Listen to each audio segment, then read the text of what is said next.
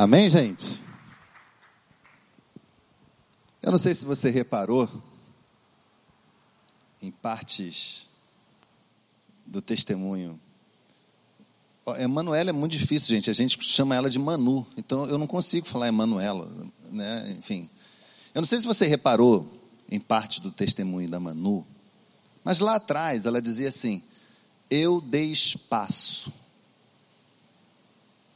Eu tinha uma noção das coisas, mas eu acabei dando espaço para as ciladas do inimigo, para as artimanhas de Satanás. O tempo passou, Deus foi agindo, o Senhor foi trabalhando a vida dela através do seu Espírito Santo. E quando as coisas mudaram, ela disse aqui várias vezes: Eu sei. Lembra? Eu sei que a minha vida é sim, eu sei que a minha vida é sim, eu sei que o Senhor. E isso tem muito a ver com que a gente propõe trabalhar ainda aqui rapidamente nessa noite com você, meu irmão, minha irmã que está aqui presencial, você que está nos acompanhando pela internet, em qualquer lugar desse mundo, você que ainda vai assistir, participar desse culto num outro momento, que é o modo como a nossa mente trabalha que é o modo como a nossa mente precisa estar para poder resistir a tudo que está acontecendo hoje na nossa geração, mas que nem de longe é exclusividade nossa.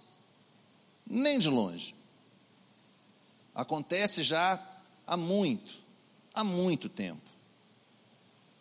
Propostas insidiosas que parecem ser agradáveis, sutis, mas que na verdade são escorregadias, ideias que vão tentando corromper aquilo que há de bom, até na palavra de Deus. Pessoas que adulteram o texto bíblico a fim de colocarem ali a justificativa das suas ideias insanas. Uma tragédia. Nunca se estudou tanto, gente, a mente humana. Nunca se estudou tanto a mente humana. Ah, você deve perceber que hoje em dia há um radical quase que onipresente, por exemplo, nas livrarias. Livros de neuropsicologia, neuropedagogia, neuropsiquiatria, neurocoaching, neuro tudo. Daqui a pouco tem neurofé. Aguarda só, não demora não. Neurofé, vai chegar. Você não duvida não. Agora, a gente precisa reconhecer que a mente humana é algo tremendo, não é verdade? A mente humana, ela é fantástica, ela é um projeto do Criador tremendo. São mais de 100 bilhões de neurônios que você tem aí. Olha, muita coisa, fazendo sinapse o tempo todo. Você acha que quando você está dormindo a coisa para? Nada, está tudo funcionando. É algo impressionante. Agora eu vou dizer para você uma coisa que talvez você não tenha percebido ainda. A Bíblia já sabia disso. A Bíblia já sabia da importância da mente. A Bíblia já sabia que a gente precisava tomar conta da nossa mente. A Bíblia já sabia que a nossa mente teria tanta importância na condução do ser humano que ela estabeleceu princípios, estabeleceu preceitos para que a gente pudesse viver melhor, viver mais próximo de Deus, viver segundo, mais ainda, hein? Viver segundo a vontade de Deus. Olha, não é fácil proteger a nossa mente de tanta oferta que existe nesses nossos tempos e existiram há tempos atrás. Não, não é. Mas a partir dos ensinos da palavra de Deus, eu garanto a você que essa certeza que a Manu demonstrou aqui, eu sei, eu sei, eu sei, ela pode ser sua certeza também, amém? Pode ser sua também, eu sei que o meu redentor vive. Eu sei que morreu por mim na cruz. Eu sei que ressuscitou. Eu sei que me acompanha.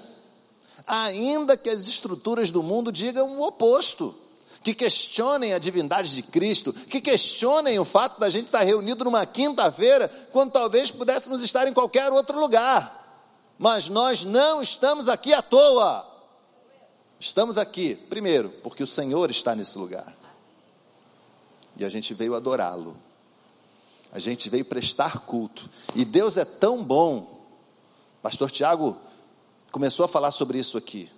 Deus é tão bom que nós estamos aqui para prestar culto. E Ele nos abençoa. Olha isso. Somos nós que viemos aqui para prestar culto. E o Senhor vem e nos abençoa.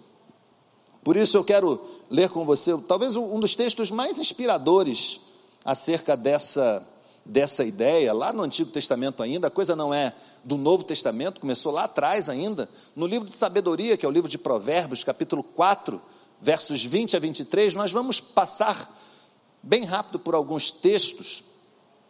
Então fique com a sua Bíblia aberta, seu celular aí atento para procurar essas referências.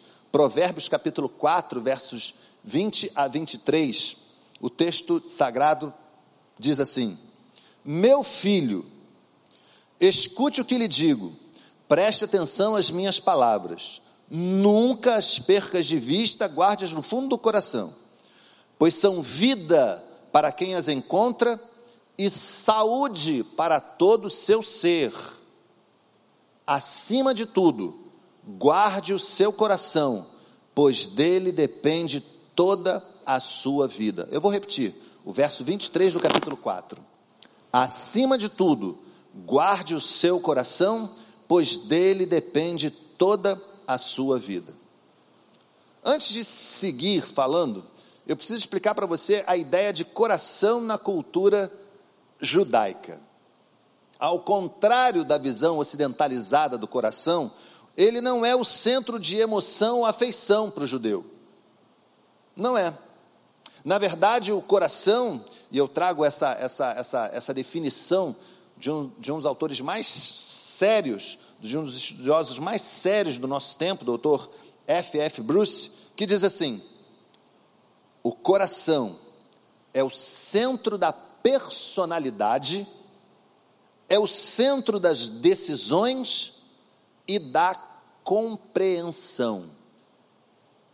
Por isso que algumas vezes a NVI, a versão que nós adotamos aqui na nossa igreja, traduz a palavra que dá coração em português, algumas vezes a NVI traduz como juízo.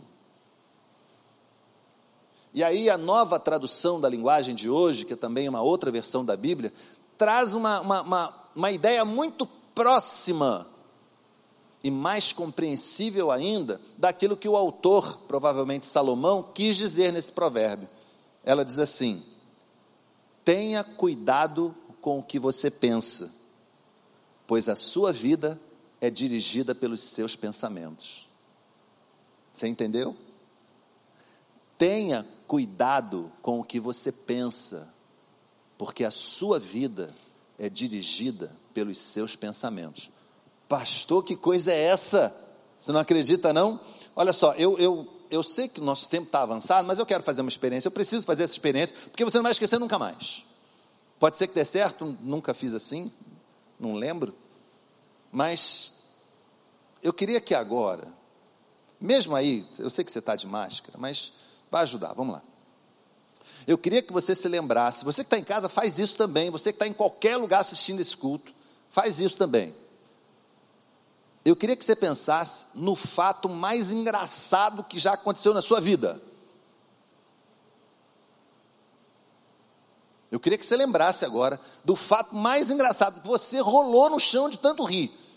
Está conseguindo? Lembrou? Quem já pensou, levanta a mão.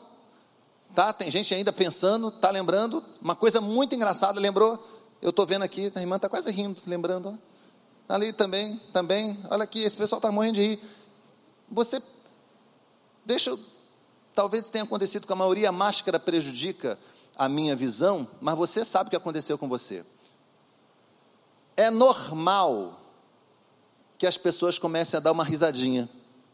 Eu não sei se aconteceu com você, mas você lembra de uma coisa engraçada, você. Né? Veja, a gente brincando aqui, uma coisa muitíssimo rápida. Eu pedi para você lembrar de algo engraçado e o teu corpo reagiu. Não é verdade? Aconteceu com você? Você dá uma. aquilo foi engraçado mesmo. Muda o semblante. É uma é verdade, gente? Agora imagina quando a tua mente está contaminada com ideias más. Imagina quando a tua mente está contaminada com coisas que não edificam a tua vida. Imagina quando a tua mente está contaminada com a ira, com rancor, com vingança, com revanche, com vontade de ir afora, de agredir, de tratar mal. Isso ecoa pelo teu corpo todo, ecoa pela tua vida inteira. Você começa a entender por que, que o autor de Provérbios manda a gente guardar o nosso coração ou ter cuidado com aquilo que a gente pensa. E a palavra que ele usa para guardar aqui é muito importante que se diga, é, não é muito, não tem muito a ver com o sentido que nós temos na língua portuguesa. Na verdade, a expressão que está ali é um guardar é, é, de algo que fica guardado num cofre, protegido algo que fica até, segundo algumas interpretações, uh, dentro de uma cadeia. A pessoa, quando está presa, ela, em tese, ela está guardada, está protegida, ela não pode sair de lá de jeito nenhum e nada pode entrar também. Guarda o teu coração, é protege, protege o teu pensamento, protege as tuas ideias. É isso que, em linhas gerais, esse texto está dizendo aqui para a gente. Porque se a gente não proteger a nossa ideia, se a gente não proteger o nosso pensamento, as nossas mentes, meus amados irmãos, sucumbirão. E se as nossas mentes e os nossos pensamentos sucumbirem, quem nós seremos? A gente vai começar a dar espaço. A gente ouviu aqui agora. A gente começa a dar espaço a gente começa a dar espaço para aquilo que não é do Senhor, para aquilo que não é bom. A gente começa a dar ouvido e espaço para ideias que, quando nós estamos protegidos, elas não têm efeito sobre nós. Mas se nós baixarmos a guarda, olha aí a guarda, se nós baixarmos a guarda, essas ideias vêm e fazem festa. E aí começamos a pensar aquilo que não deveríamos pensar e começamos a fazer coisas que não deveríamos fazer o que é uma tragédia. E eu queria falar com você rapidinho sobre o que, você pode fazer para se proteger nesse tempo tão complexo que a gente vive. O primeiro passo é ter a sua mente renovada. O apóstolo Paulo vai dizer lá em Romanos capítulo 12, verso 2 assim: Não se amoldem ao padrão desse mundo, mas transformem-se pela renovação da sua mente, para que sejam capazes de experimentar e comprovar a boa, agradável e perfeita vontade de Deus. Transformem-se pela renovação da sua mente. Meu amado irmão, minha irmã, você que está aqui nessa noite, nós precisamos de mentes renovadas. Você precisa de mente renovada, eu preciso de mente renovada.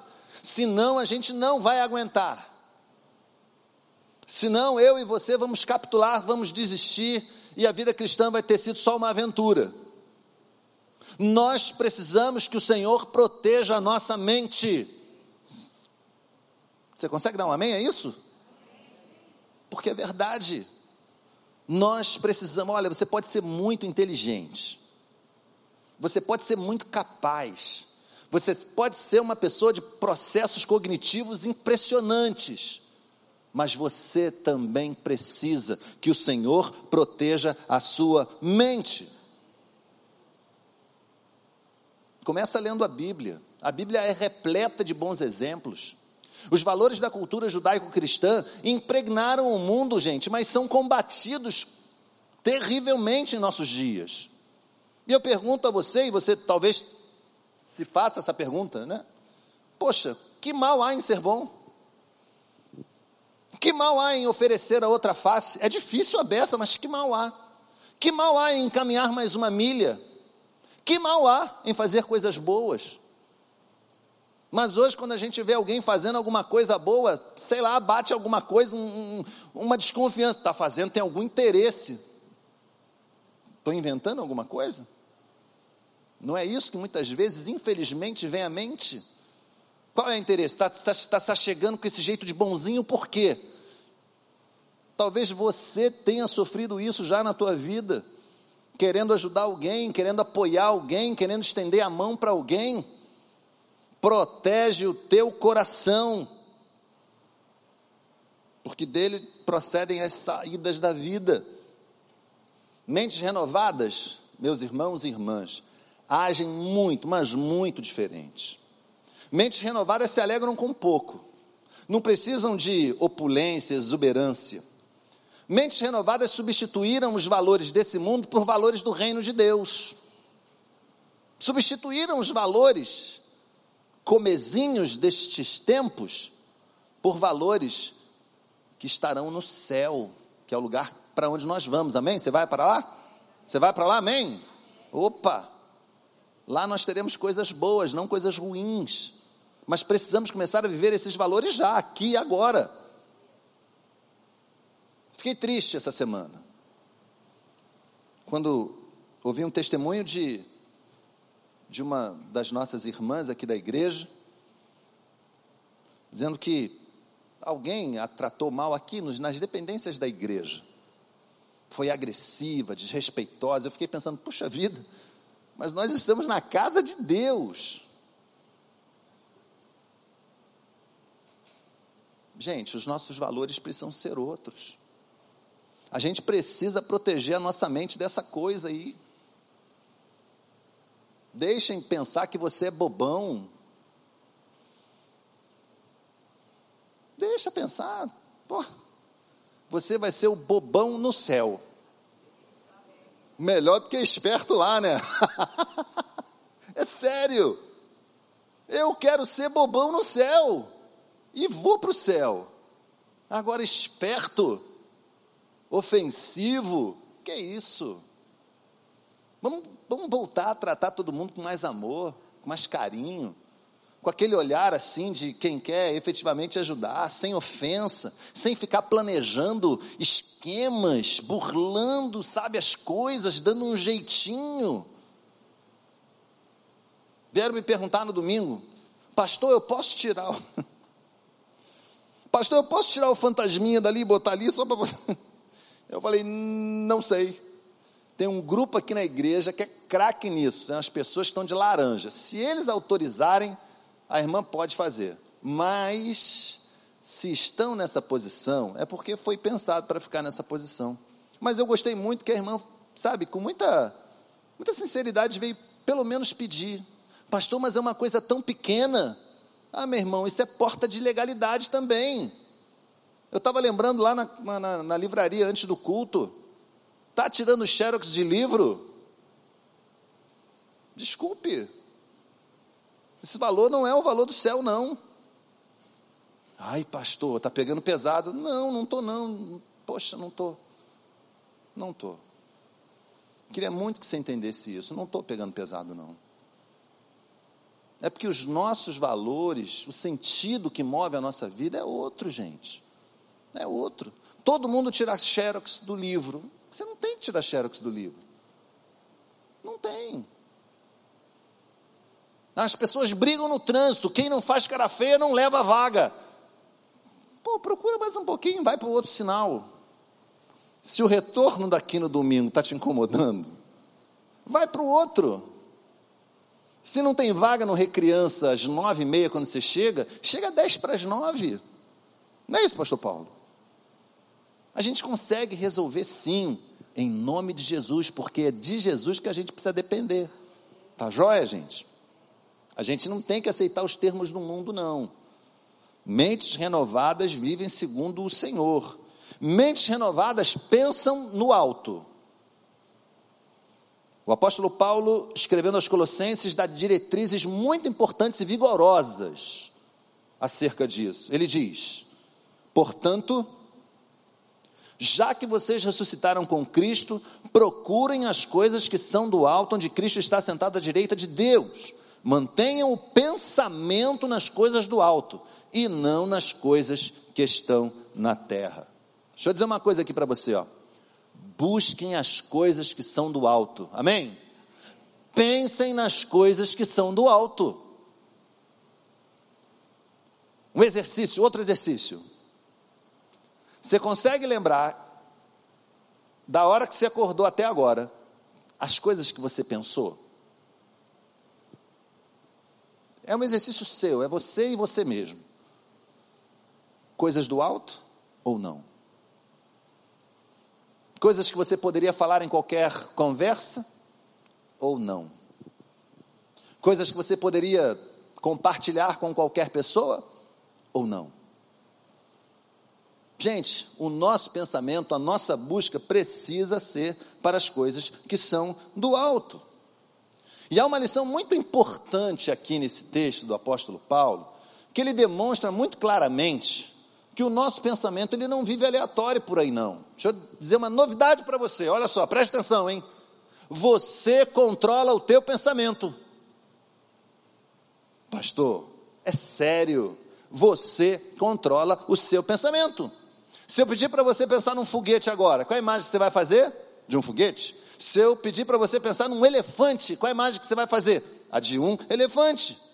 O apóstolo Paulo está orientando os colossenses e nós também a pensarmos nas coisas que são de cima, que são do alto, a buscar as coisas que são de cima.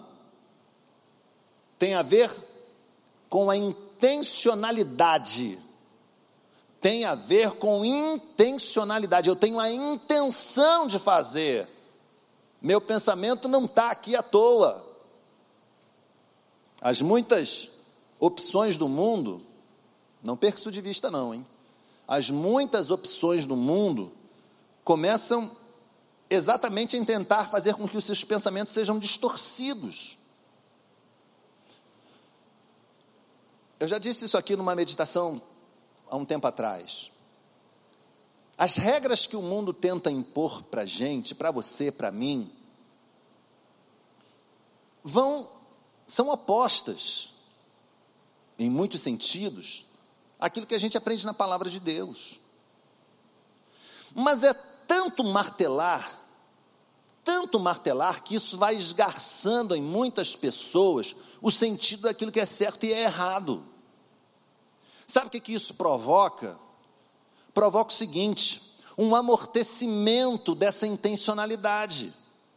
Eu começo a ver as coisas erradas e achar que não tem nada a ver, mas ah, só eu vou falar, só eu vou reclamar. Isso é uma coisa horrível. E você teria a obrigação de falar, mas você não fala, porque ninguém fala. Ah, não, Olha, cuidado com isso, são outros tempos. Cuidado. Cuidado com essa afirmação. O tempo de Deus é o mesmo para a turma que viveu lá no Antigo Testamento, para nós. Nós vamos encontrar aquela turma no céu, amém? Nós vamos encontrar. Então, viva com muito, com muito cuidado.